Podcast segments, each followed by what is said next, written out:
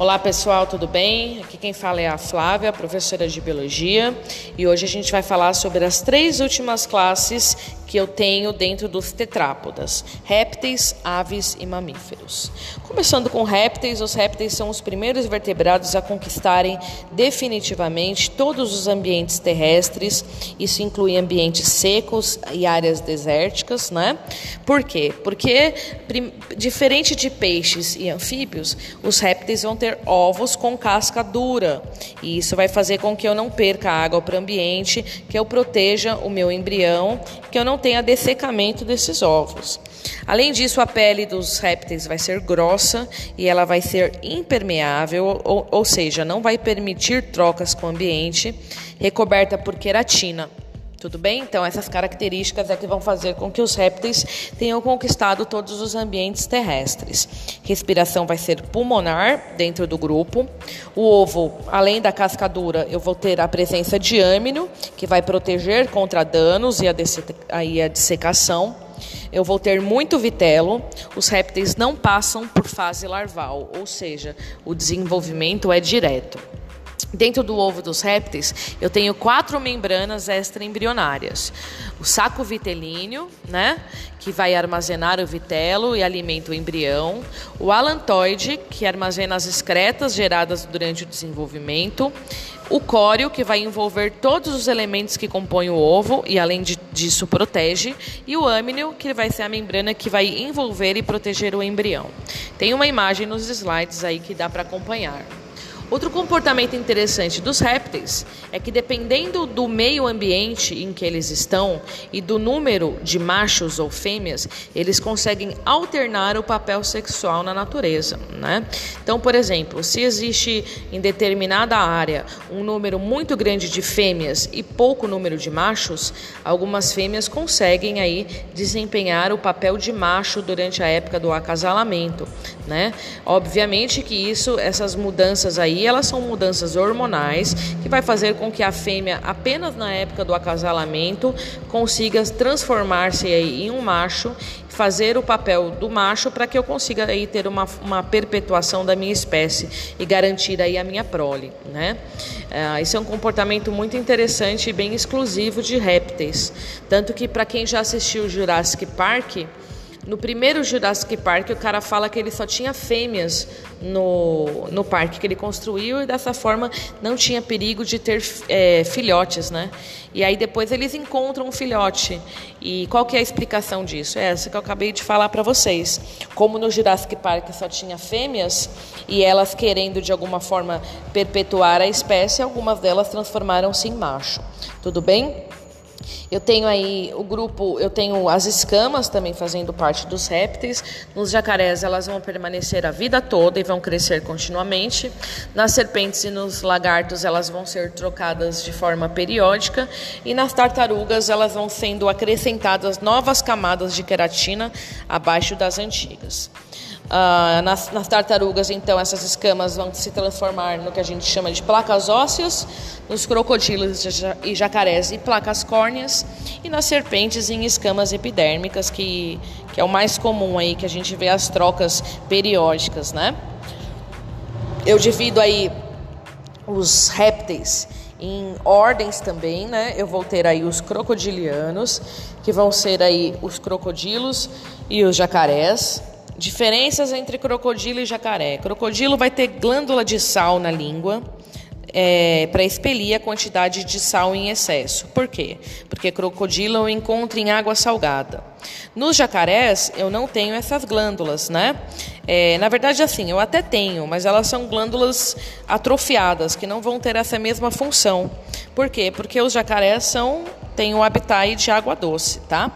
Pensando aí mais um pouquinho, os crocodilos vão ter os focinhos pontiagudos, numa forma de um V, os jacarés vão ter o focinho na forma mais arredondada, na forma de um U, tá bom? Vou ter o grupo dos escamados, que vai ser o grupo que vai ter o corpo revestido por escamas. E aí eu tenho as serpentes, também chamadas de ofídeos, né? Os, os lagartos, também chamados de lacertílios, lacertícios. E aí eu tenho os lagartos, as lagartixas e os camaleões. E tem o grupo dos quelônios, que é o grupo das tartarugas, dos cágados e dos jabutis. Tudo bem? Então, com isso, a gente falou aí de todos os répteis e agora a gente vai falar das aves, né? As aves aí, eu, eu divido as aves em dois grandes grupos: aves que voam e aves que não voam, tudo bem? Aves que voam são chamadas de carinatas e aves que não voam são chamadas de ratitas. Aves que não voam são apenas os avestruzes e as emas, tudo bem? O restante aí vai voar, tá? As aves são o primeiro grupo de vertebrados a terem a homeotermia, ou seja, as aves são capazes de manter a temperatura interna do corpo sem variar com as oscilações do ambiente externo. Elas são iguais a nós, né? Temperatura interna do corpo não varia com a do ambiente. Uh, as aves elas voam, né? E para eu ter o voo das aves, eu tenho diversas adaptações e mudanças no corpo. Primeira delas são os ossos. Os ossos das aves, eles são ossos ocos, né? Ou que a gente chama de ossos pneumáticos. O que, que é isso? Eles são é, ossos que não têm... É, não tem recheio, digamos assim, né? Me fugiu a palavra agora. É, não são maciços. É, eles são ocos, a maioria dos, dos ossos, para que eu faça com que o esqueleto seja mais leve, tá?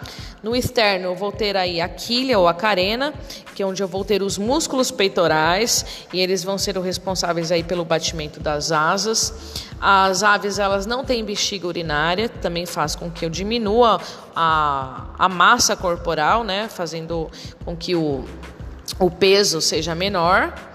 O bico, ele não tem dentes, então isso também diminui a massa do corpo. É um bico de queratina, bico leve, e eu tenho as penas para manutenção e conservação da temperatura. Além disso, as aves elas vão ter aí acoplado aos pulmões o que a gente chama de sacos aéreos, que são estruturas que vão armazenar oxigênio e vai fazer com que o oxigênio fique circulando dentro do corpo da ave de uma forma muito mais eficiente e contínua, tá? Eu tenho adaptações dos bicos dependendo do tipo de dieta que a ave vai comer. Então, nos slides vocês vão ver aí que cada tipo de, de bico corresponde a, ao tipo de alimentação que, que a ave é, que a ave tem uma predileção, tá bom? As patas também vão ser adaptadas de acordo com o tipo de ambiente que o animal vive, né?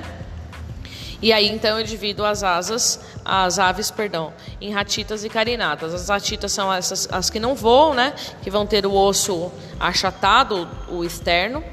E aí eu tenho as emas e os, avestruzes, que são os mais comuns. E também tem os kiwis da Nova Zelândia. E todo o restante das aves aí vão ser aves que a gente chama de carinata. Tudo bem? Com isso a gente termina aí de falar de, de aves. E o próximo grupo aí que a gente vai falar vai, vai ser os mamíferos, né? A principal característica dos mamíferos vai ser a presença de, pe de pelos e glândulas mamárias, né, que vão produzir leites. Eu tenho uma diversidade de mamíferos. Eu tenho mamíferos que voam, que saltam, que nadam. E eu divido os mamíferos aí em três grandes grupos. Primeiro, os monotremados, né, que é o grupo dos ornitorrincos e das equídenas, que são os únicos mamíferos que botam ovos.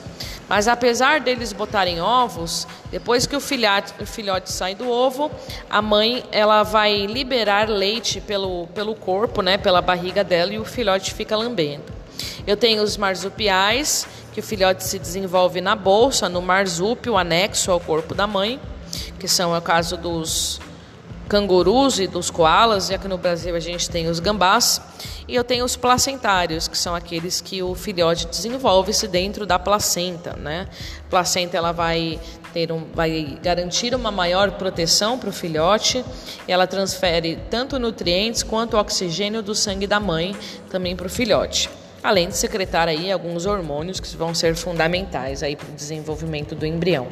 Tudo bem? Com isso a gente termina de falar sobre os vertebrados, né? Só para gente finalizar aí, peixes, anfíbios e répteis, animais especilotérmicos. Temperatura interna do corpo varia com do ambiente.